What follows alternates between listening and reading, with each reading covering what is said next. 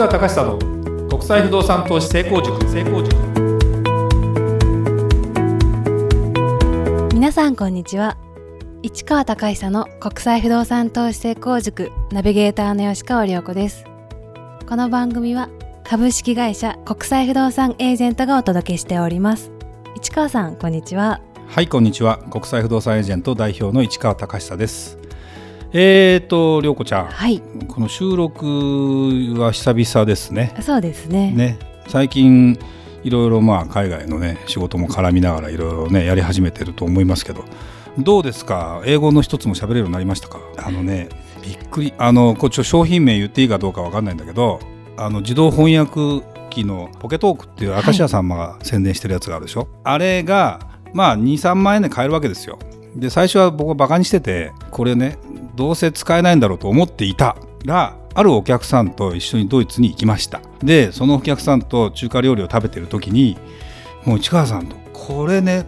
優れもんだよと。で実際やってみてもらったわけですよ。でその場でバーッと1分ぐらい長文をバーッと日本語を喋ってたわけ。でそれを、まあ、中国のあれだったから、まあ、中国語とかポッと直したりしてもらって、まあ、中国語もある程度私も聞き取れるから聞いてたら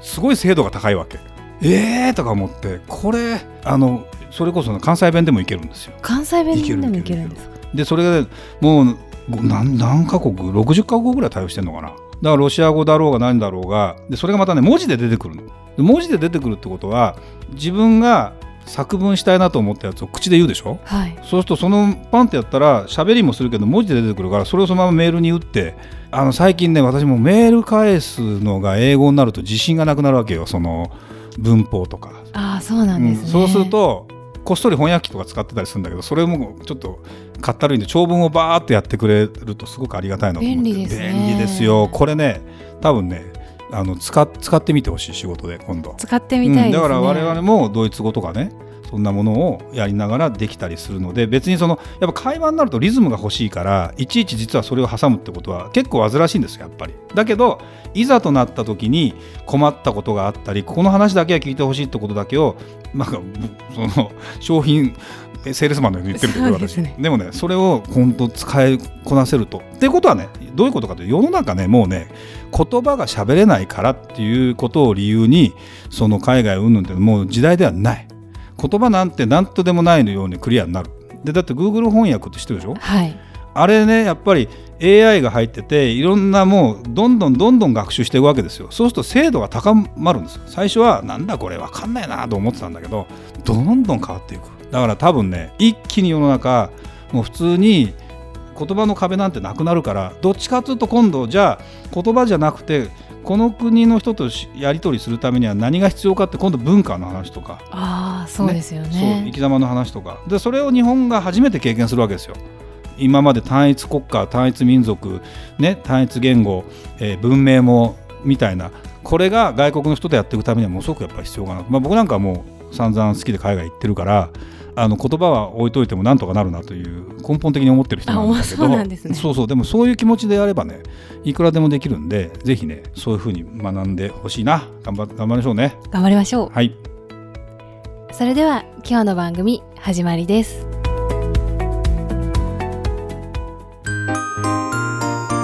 Q&A コーナー。それではリスナー様からの質問に答えるコーナーです早速今日の質問をご紹介いたします。不動産デベロッパーの今後と海外進出についてという質問です。私は日本のマンションデベロッパーの社員です。日本国内で主にマンション分譲をしていますが最近はビジネスホテルの開発や運営も手掛け始めています。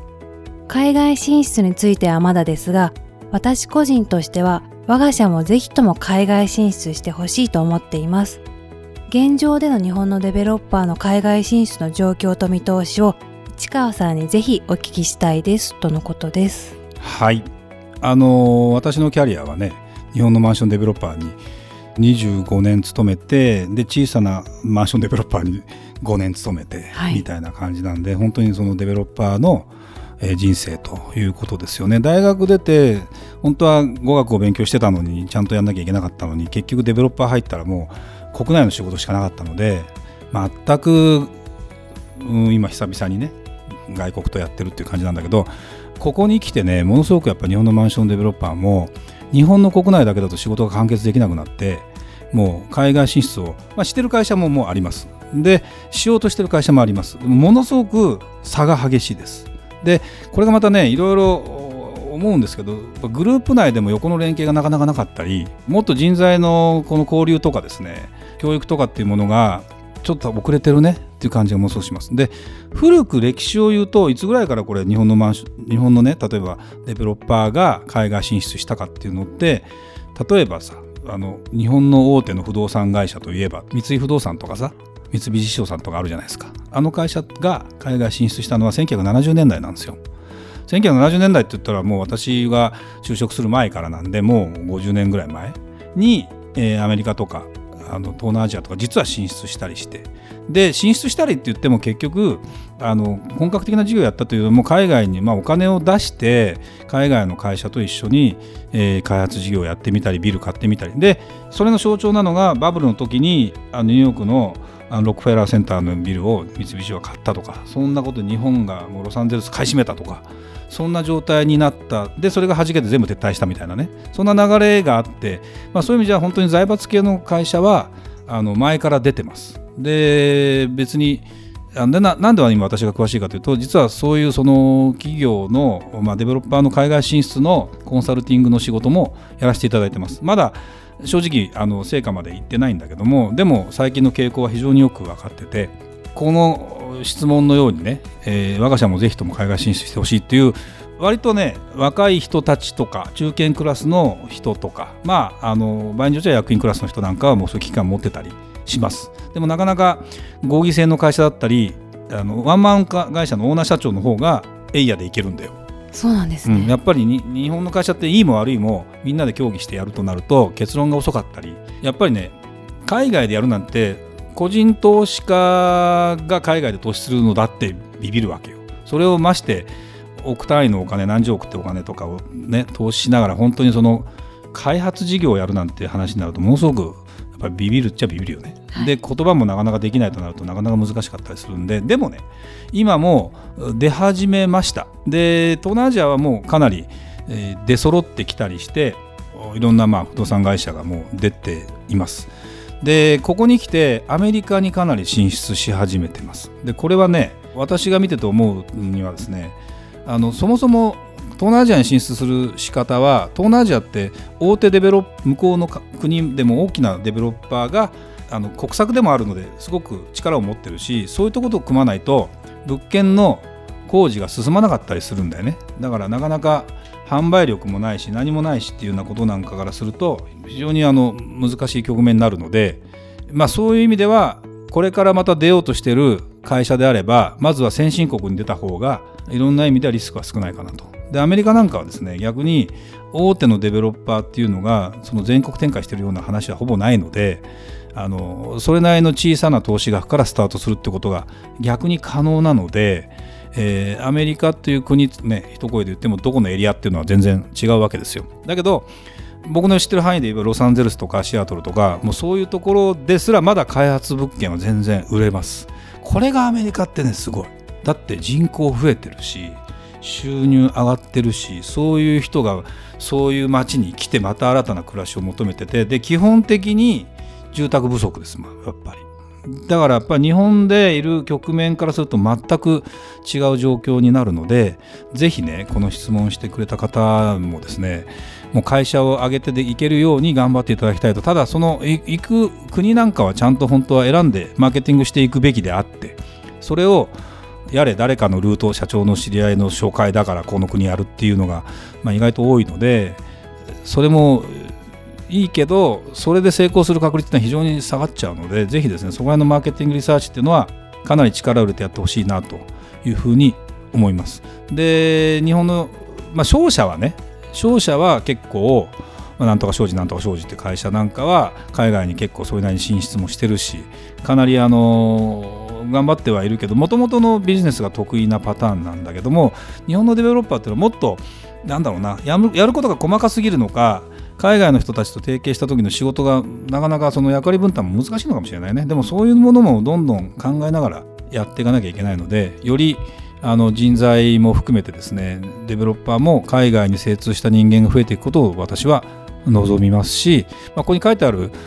人なんか自身がですね多分興味もあるしやる気もあるだろうから頑張ってもらえたらすごくいいなというふうに思いますね。もうあのいろんな話は紹介できますんでぜひ聞いていただければいいかなというふうに思います。で海外進出を検討しない会社はもうありえないと僕は思う。するしないは別としても日本で完全に何て言うのかな他と違う仕事がもう成り立っててそれで食っていけるっていうのがもう分かってるなら全然いい。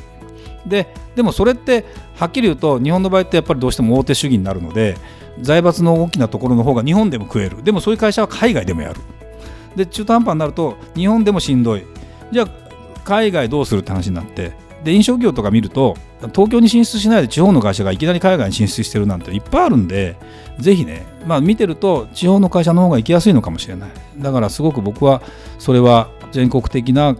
会社の中で海外進出というのは十分できるかなと。思いますし、まあ、ドイツなんかも開発事業新築建てて売るっていうのが非常にマーケット環境もいいのでぜひお勧めしたいなとは思うんですけどね、まあ、そんなようなことも考えていただければいいかなというふうに思います。はい。ありがとうございました。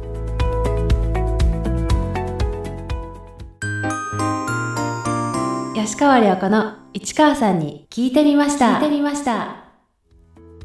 さて市川さんの訪問した海外の国都市についていろいろ聞いちゃおうというコーナーです。えー、今回もいろんなお話を聞かせていただきたいと思います。今回はドイツについてお聞きしたいんですけれどもあのドイツの人の雰囲気や対応などについて何かあればお願いします。はい。えー、イメージなんかありますか？ドイツに対して。ドイツに対してのイメージ。ドイツ人とかのイメージ。イメージ背が高そうっていうイメージですね。あもうもうビンビンゴビンゴ。あのドイツオランダあたりが世界で一番背が高いのかな？って言われてて、はい、背は高いですね白人系でものすごく体格が良くていつも見るたびに思うオリンオリンピック勝てないよねこれ。簡単にはね。ってやっぱり。あ体格がやっぱり。体格がやっぱり。でも日本人でも、まあ、大谷選手みたく190何センチあるぐらいに松山選手みたく190センチぐらいあるのが出てきたよね。そうです、ね、そうすると世界に通用するじゃない。でも、ね、錦織が178センチなんだよ。やっぱりあの頑張ってるとしても178でも小さいもんね。そうなんですか、ね、そうそうそう詳しいでしょ結構身長、はい、だからねもうドイツに行くたんびに思うのはトイレのね便座が高いんだよね。男子的に言うと。使いづらそうですね。いやいやいやそれはね